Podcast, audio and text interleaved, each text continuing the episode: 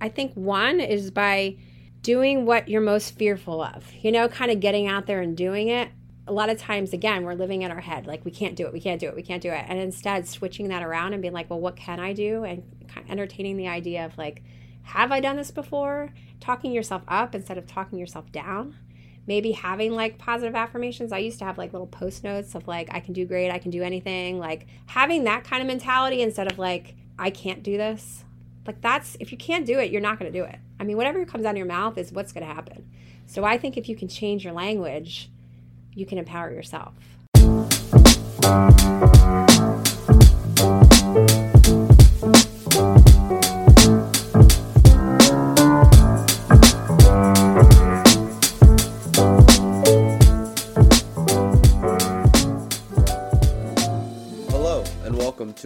Episode of the Quaker Matters podcast.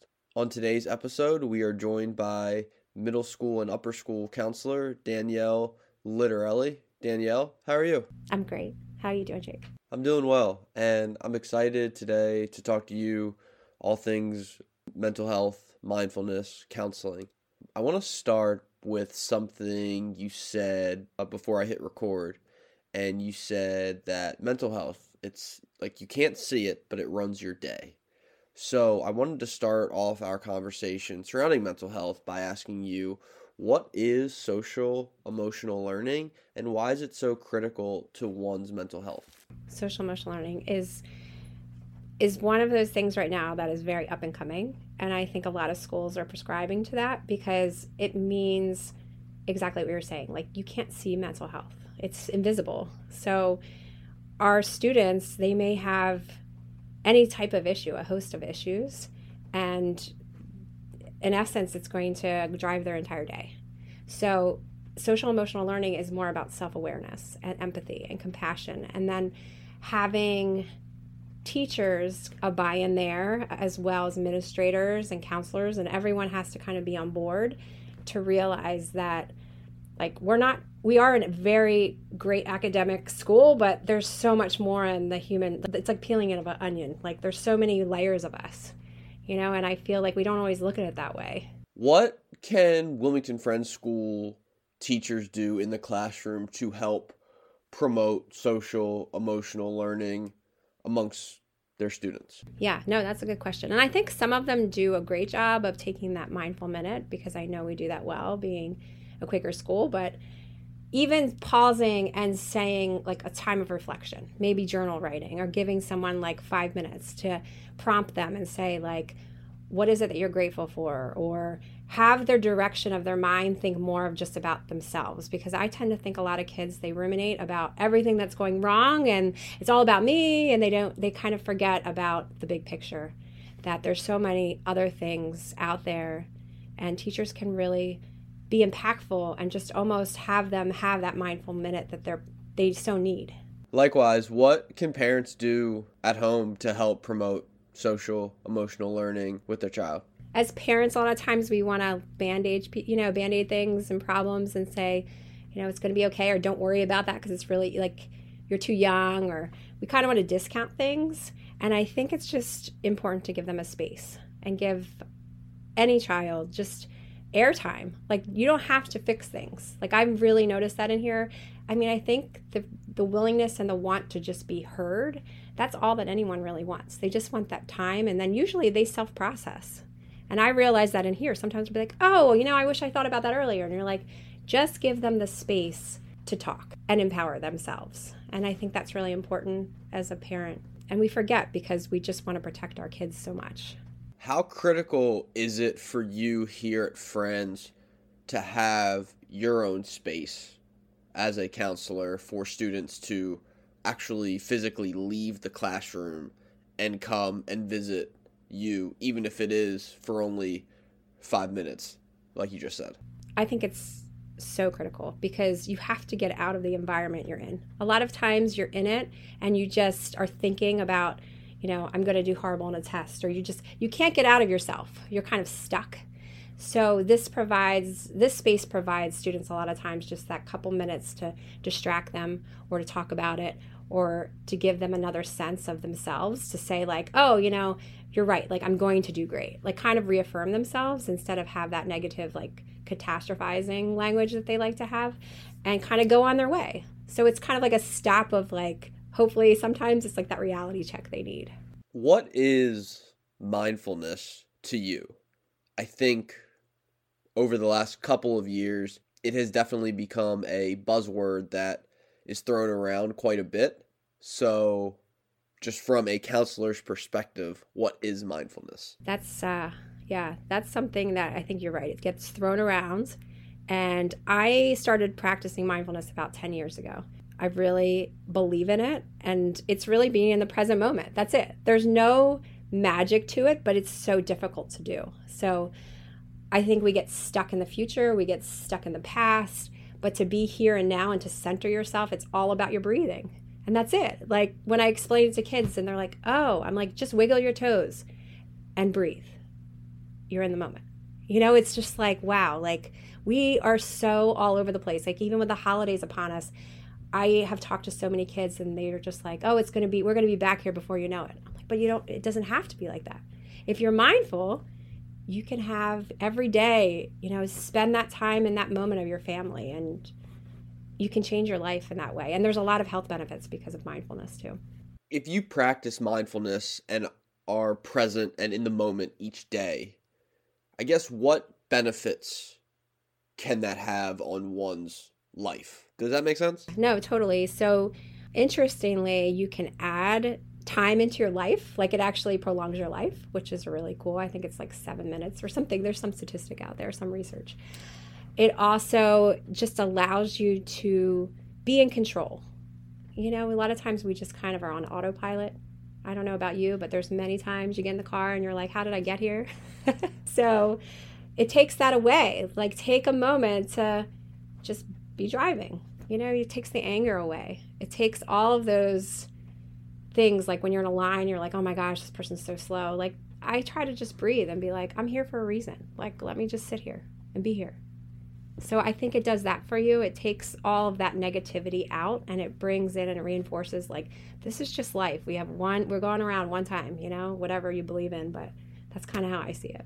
On my show notes here, I have psychoeducation? Question mark. So i guess i will pose that to you. What is psychoeducation? Question mark. Yeah so psychoeducation is just learning about what things are. So like when you ask me about what is mindfulness it's about just taking the time to start researching and thinking about your values and what do you want out of your life so a lot of times i mean i just talked to kids about it the other day i said you know, you can create a vision board and we can self prophesize what we want out of our lives if we just put intention out there. Like, why are we always thinking about what we're not going to have? Why don't we think about what we are going to have? And then it becomes our state of mind. How has this idea of practicing gratefulness impacted you and your life? Well, I mean, we I practice gratefulness with I have two little people and I ask them every day and invite them to say something they're grateful for, at least two things. And I do the same thing in my life because we forget how much we have and how little some people have in life and I think that idea we get stuck in our own reality, you know, and how big things are are really sometimes very small. Like for me, when I drive somewhere and I see someone less fortunate, it kind of of course that impacts you. So being grateful for what you have kind of turns it around that you don't need more. You know, you could be happy for what you have right now. And I think that in our society, it's always like so commercialized, like even the holidays, like buy this, do this, have a great, you know, it's just, we're all invested in that idea that to have more makes you happy. But really, just to be grateful and to be mindful. And for me, like writing is very impactful because there's a power of writing something down and just letting it settle with yourself and thinking about it and then again just putting it out there in the universe and being positive about it. I, I feel like you know a lot of progress has been made in terms of destigmatizing mental health but there's still a real stigma around it and negative connotations around it. So i'm curious as to for lack of a better term how do you get students to buy in to taking care of themselves and, and, and making their mental health a priority? It's a choice. So I offer what I can and my resources. I think sometimes when they just come in here and they see that I'm just a person that is offering an ear and being empathetic, I think it kind of changes their idea of what a counselor is. Because I think that there's such stigma against like walking in this office sometimes, there'll be students like, well, you know, I can't go down there because you're the counselor. But I'm like, I think when there's a real need and they realize, like, oh, I feel better, that's when I like, you start changing the awareness. Like, it's not about me being a counselor or doing any of that. It's about your mental health and being okay. Right. And and as you said right there, it's about them taking that first step. It's about them practicing all of the mindfulness methods, whether it's breathing, whether it's wiggling your toes, being present.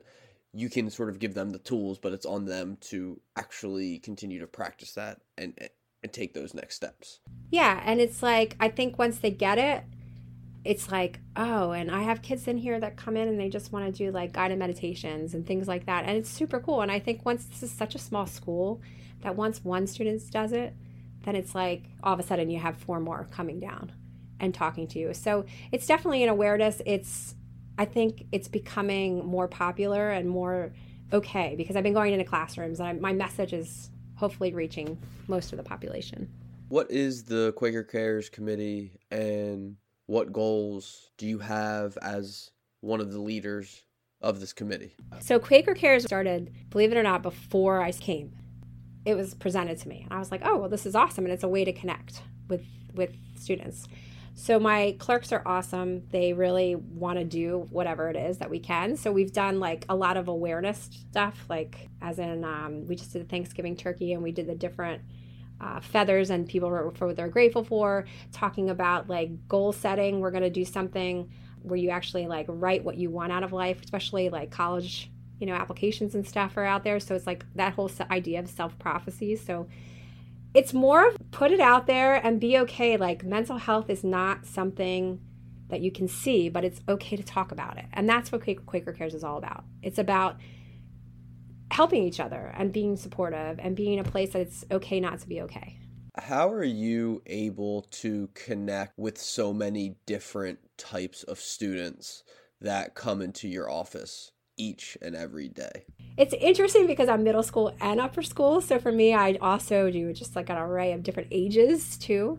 So I have to wear like different, because you talk to a sixth grader a lot different than you speak to a 12th grader. Um, I just listen to them. Again, I mean, I think there's no magic.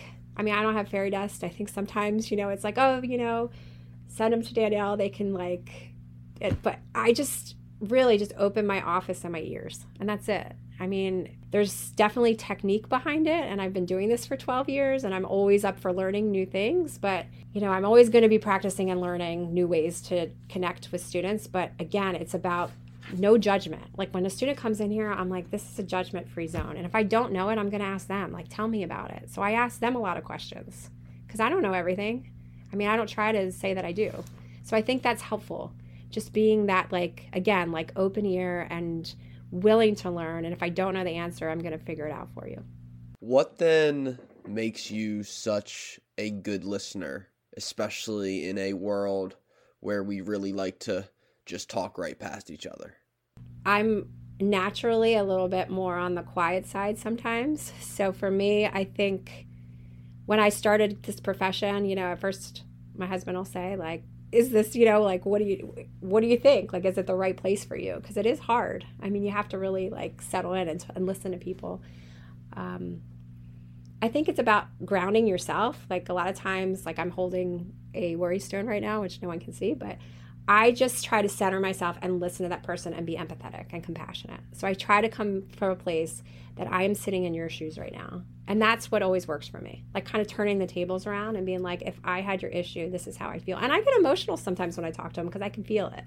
Like it's more of an energy thing for me, which I just try to really be in that person's shoes, even if they're from whatever age they are. And it helps me out if you can reflect on your first 18 months here as a counselor, what are you most proud of? I mean, one, I think being the first counselor here ever is pretty astounding. Like I can say that this was my this was my self-prophecy. So I have like a goal list that I write out and I have it in my bathroom. And one of the things was like to work with a in an independent school with my kids, like here, and I have two little ones that are in lower school. And I looked at that every single day and I was like, this is my dream job. So being here and having this opportunity to create this program is like no dream I could ever. Like this is it's pretty awesome to have the advocacy I have and the ears I have and just pretty much it's like if I come up with an idea, there's a lot of support for it. And I can't ask for something better than that. Like last year, we had a wellness day. Um, that was just something I was like, let's do it. So we had just middle school and upper school, and hopefully next year we can add lower school too. And it's like just a day everyone can pause and like do yoga and meditation and different things. Like maybe it's out of your comfort zone, but give it a try. So um, I think just little things that hopefully will down the road it could be huge and we could all be like this great wellness school like you know on top of the academics but i'm proud i'm proud of that. Like the start of being able to do things that i'm really passionate about. We've talked a lot about mindfulness and whether that is taking a mindful minute uh, before class or maybe that looks like taking a moment of silence before a meeting. I guess i'm curious as to how a longer moment or moments of silent uh, that is Quaker meeting for worship, how might that help not only students but adults kind of practice this idea of mindfulness and centering oneself? Yeah, no, for sure. And I think um you know, meeting for worship when I first came here, I thought that was awesome. That you know, we take this time and we have this kind of intention and they do provide queries which I think help some students get centered. But um I think it goes along with the idea of having not just once a week, like that time for that 45 minute period. Like this would be every day. So building on this idea of wellness and intention. I think if we could do that every day instead of once a week for 45 minutes, that would be pretty impactful. I think you've touched on this question in a variety of your answers, but I don't think I've I've asked it as specifically as this. So, what are ways in which students can build self esteem? Wow. Um, I mean, there's a lot of ways. I think one is by doing what you're most fearful of, you know, kind of getting out there and doing it. I, a lot of times, again, we're living in our head, like we can't do it, we can't do it, we can't do it. And instead, switching that around and being like, well, what can I do? And kind of entertaining the idea of like, have I done this before? Talking yourself up instead of talking yourself down maybe having like positive affirmations. I used to have like little post notes of like, I can do great, I can do anything. Like having that kind of mentality instead of like, I can't do this. Like that's, if you can't do it, you're not going to do it. I mean, whatever comes out of your mouth is what's going to happen. So I think if you can change your language, you can empower yourself. So self confidence is really about like the way you can handle yourself and fake it till you make it. You know, when they're doing public speaking, they're terrified. They come in here sometimes and we breathe and we talk about it. I'm like, you know, what's the worst thing that's going to happen? And I always just ask him that. And they're like, you know, we come up with some awful scenario, but then like they come back about 30 minutes later and like, I did it. So good, use that next time. Next time you're afraid, use that. And I think growing on yourself, I mean, we're all humans and usually it's like what other people are thinking about people are going to look at me and i'm like do you think that they care in five minutes after you leave the room absolutely like we're so as a society like we're always thinking about ourselves. So it's like who really cares you know? Like and i hate to say it that way because i don't mean it that way but in a way like if you do something silly it goes away. The next thing will supersede that. So you wrote um, a very helpful blog for us that we posted on our website um, to give students tips in terms of approaching midterms and various study strategies. One that really stood out to me was the power of music and how you can really use that.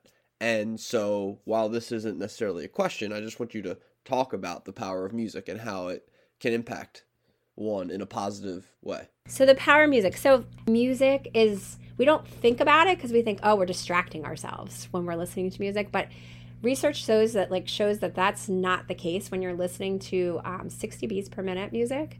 So if you ever listen to Mozart or Bach, like Bach, or um, if you just Google 60 minutes per minute music, you can really find this like awesome calming music that synchronizes with your heartbeat. So you're listening to it calmly in the back, and it actually helps you study, which, you know, who knew? It takes the anxiety away and it de-stresses you. And the power of music is like just one of our senses. I mean, it's so important to use your senses to de-stress yourself. We will transition here a bit to our Mad Minute segment, rapid fire question and answers. My first question for you is What is your favorite spot on the Wilmington Friends School campus? Okay, so I will have to say that I cannot disclose it because it's my secret spot. So I'm, I'm not telling you. uh, your favorite song? Um, my favorite genre I can give you, I love reggae and I like bossa nova. Um, I have to say that I don't know if you know it. Do you know anything about bossa nova? No. So La Mer is my favorite song. It's Beyond the Sea, and I sang it to my kids every single day. But I also love Bob Marley, and um, we listen to it all the time. So favorite song, maybe Three Little Birds. Favorite movie? Uh, I would say Serendipity. What's one thing you do when you are stressed out? I run. I've been running since I've been in high school, and I love running. Running is my thing. It's my jam. And I also meditate. I better put that in there. So I do meditate, but I do run. Running is my thing. And I listen to a lot of music while I'm running. Our final two questions ring the bell segment. My first question for you is what do you want your legacy to be? Or another way to look at this is what do you hope students say about you after they graduate from Wilmington Friends? I hope they can say that I helped them out and I was here. You know, like I think that's important. I think that's all that people students want is like somewhere to go. And it was a comfortable spot that they felt like i'm i'm here for them. I think that's really an important thing. So legacy i would say you know having this opportunity to pilot this really great program and making it kind of not just my own but you know everybody and what they envision. It's really cool. And my last question for you what is your why my why are my two little people. Um, I gotta add my family, so I have my husband in there too, but definitely my two littles. I, uh, I mean, they're just they're pretty cool, and it's fun to watch them grow, and um, be here with them. Like that is that was my one of my on my bucket list of dreams. You know, when I said I had wrote my goals down, it was to kind of go through this journey with them. I can't really ask for a better why.